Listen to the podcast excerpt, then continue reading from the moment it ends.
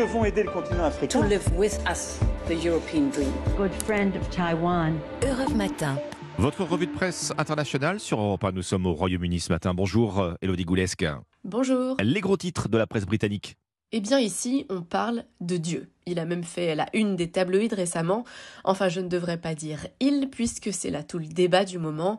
Même Dieu pourrait devenir non-genré, titre le Daily Mail. L'Église d'Angleterre considère l'utilisation de termes neutres pour faire référence à Dieu, donc. C'est ce qui explique le quotidien The Guardian, une réflexion demandée à l'Église par certains de ses prêtres au Royaume-Uni. Une commission va s'emparer de la question au printemps, mais déjà les critiques s'élèvent. Interviewé par le quotidien conservateur The Telegraph, un révérend estime que tout changement sur ce point serait un abandon de la doctrine de l'Église. De son côté, l'hebdomadaire de gauche New Statesman estime qu'un Dieu non-genré est loin d'être révolutionnaire. Bref, vous le voyez, le sujet fait déjà débat ici. Nous sommes maintenant au Liban avec vous Inès Gilles. De quoi parlent les journaux libanais ?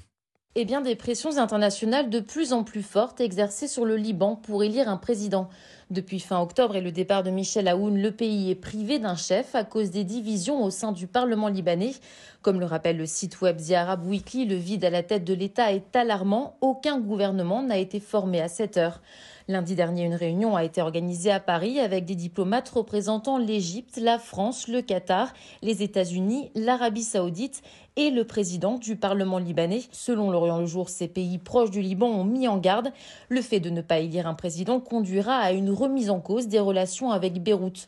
Cet avertissement, il intervient alors que le Liban est plongé dans une profonde crise financière depuis quatre ans, affirme The National. Le pays ne pourra pas s'en relever isolé. Une dernière étape en Argentine avec vous, Flora Genoux, à la une des journaux argentins. La baisse du prix de la viande de bœuf au pays de l'inflation galopante, quatre-vingt-quinze pour cent en deux mille vingt-deux, les autorités ont négocié des prix de vente en recul de trente-cinq pour cent. Une baisse qui porte sur sept morceaux populaires, l'entrecôte notamment, rapporte Infobae.